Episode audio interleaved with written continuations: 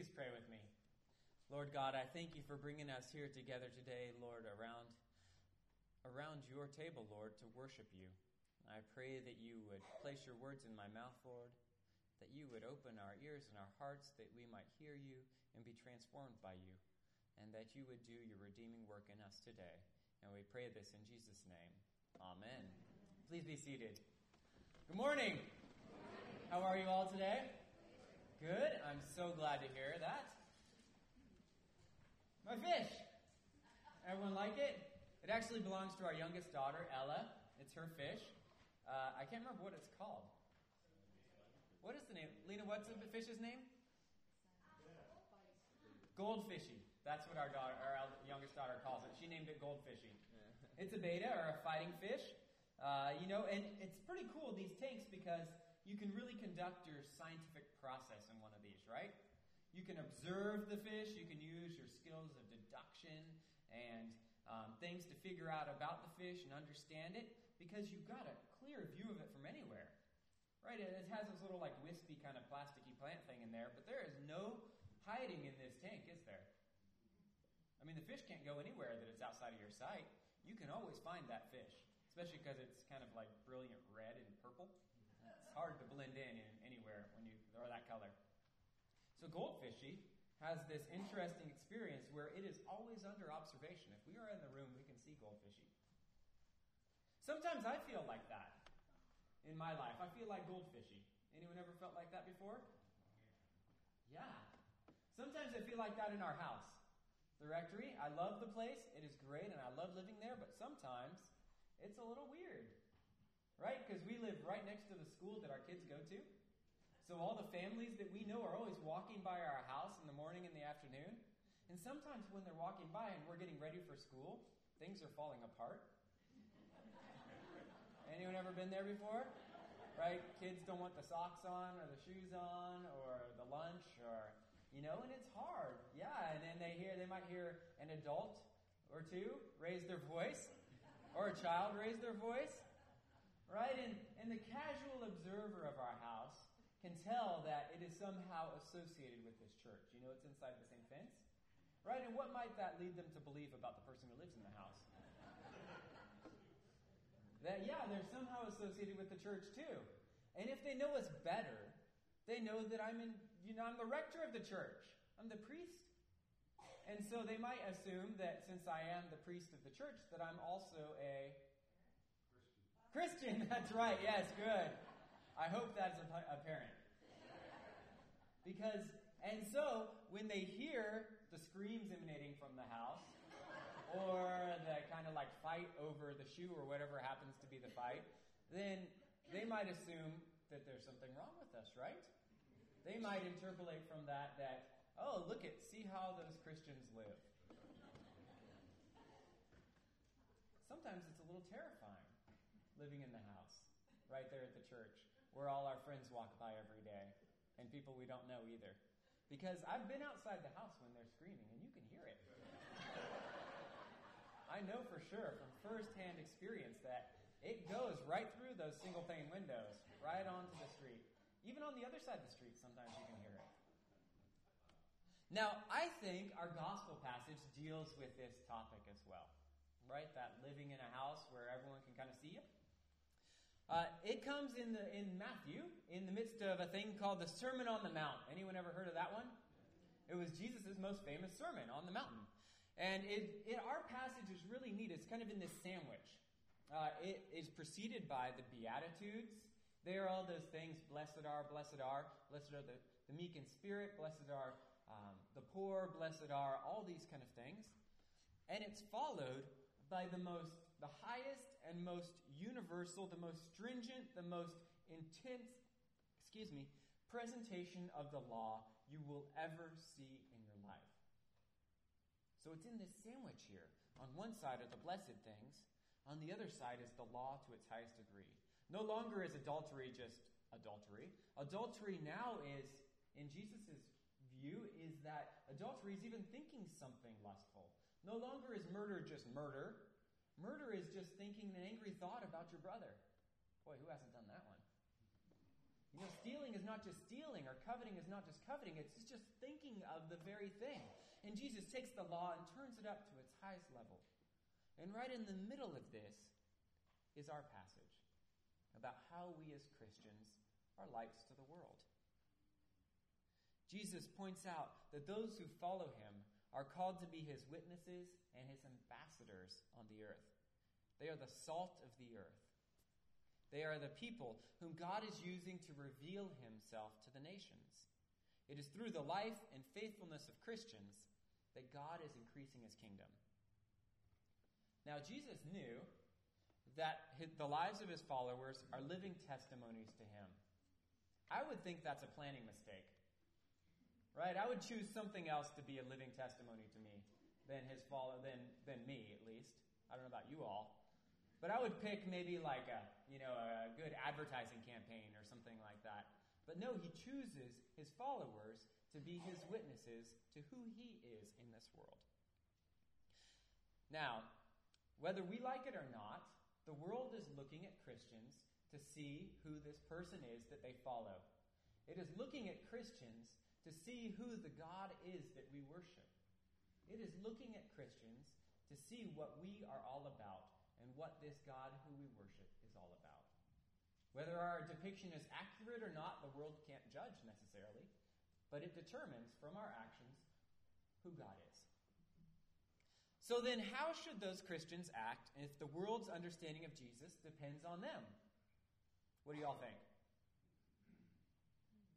I think one option is to go into hiding. Right? We could buy a giant cave, maybe in Nevada, we could all kind of move underground. That's one option. That's not the one Jesus gives, unfortunately, because that would be a much simpler one. No, instead, Jesus says that we are called to several things, but they're not given in this passage. I think they occur in the passage before and the passage after, where Jesus tells us what Christians are supposed to be all about. From the preceding passage, we see that those who are in the midst of the hard times are blessed because they are being focused upon the Lord. Those who suffer can find peace because Jesus Christ is with them in the midst of those hard times. And then immediately following our passage comes the challenge of the law, which tells, it that, tells us that Christians should ruthlessly cut sin out of their lives. And at the same time, it sets the bar so infinitely high that everyone is in need of forgiveness. Christian life that Jesus calls his disciples to display is one that sees blessings in the midst of suffering that faithfully seeks to be emptied of sin, and that accepts God's grace for their failings. Jesus Christ is calling us to the exact same thing here. We are called to be cities on the hill, to live in the fishbowl and be visible to all, to honestly wear our faith on our sleeve, than to live lives that are blessed in the midst of hardship, that are continually being cleared of sin, and that are seeking and receiving grace and forgiveness from the Lord who we worship. Now, I'll tell you right now that these are not commonly held virtue, virtues in our society. Right? Anyone read the tabloids lately? Right? These are not things that most people generally hold dear to their heart. So when we live this way, when Christians live out this faith, the world will see that something different is going on in the way we live our lives. Something different is going on in the way we operate and set our priorities. Something different is happening inside of us. They will see that we are following a Lord who transforms us through his love and the power of the cross. When the world sees us living this way in honesty and humility, it will be attracted to Jesus because we'll be reflecting him. But I'll tell you what, living like goldfishy is no easy thing, is it? Living your life on display? Is that a piece of cake? Anyone like it? A huge fan of it? No, it's hard. It is so complicated because we know that the stakes are so high. Our lives can either attract people to the Lord or drive them away. Those are high stakes. I find that I often think of them after I've messed up, right? It comes in like the aftermath. I'm like, whoa, that was not good. That could have potentially very negative consequences. But the reality is that people are watching us. They are watching to see who this Lord is that we follow. But fortunately, I'm reassured by the fact that it's not by our perfection that the world will know Jesus. They will know Jesus through his awesome grace and love that transforms us into his witnesses. It's in finding God's blessing in hardship. It's in allowing the Holy Spirit to cleanse sin out of our lives. And it's in accepting God's forgiveness for that sin that we so often commit that we will live humble, honest, and holy lives the way Jesus Christ calls us to live. It's through that walk and that relationship with Him where we fall and we get picked up by the Lord and we confess our brokenness and He forgives us. It's in that dynamic relationship that the world will see what it means to follow Jesus Christ.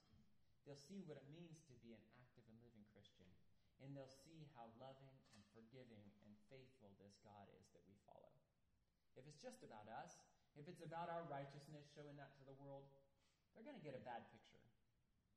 But if we can humbly and faithfully show the world what it means to mess up and faithfully turn back to the Lord, then we will be a living testimony to a God who is able to transform broken and hurting people into his precious gift in ministry to the world. Because the reality is, the world doesn't need another artificial Christian. They don't need another person who puts on the face, puts on the mask, fakes the funk, pretends like they've got it all together. The world's seen enough of those people. And they think that maybe Christianity is all about some rule obedience and looking good on the outside. But that's not what it's about. What we are about is we are people who are broken and who are forgiven and who are living transformed lives by the grace of God. That's the challenge that Jesus gives to you and I on the Sermon on the Mount.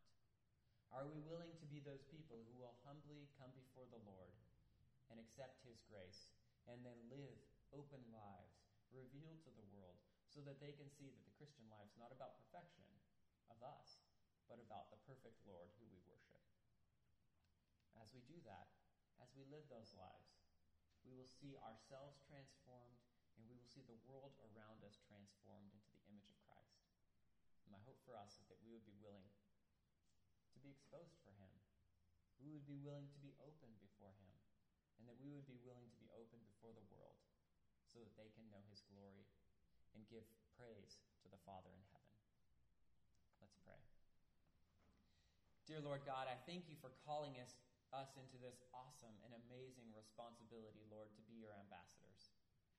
I pray, Lord God, that you would make us humble ambassadors, that we would not come in our own power, that we would not think that perfection is all about us, Lord God, but that we would accept your grace, that we would accept your forgiveness, and that we would faithfully love you and walk with you each and every day.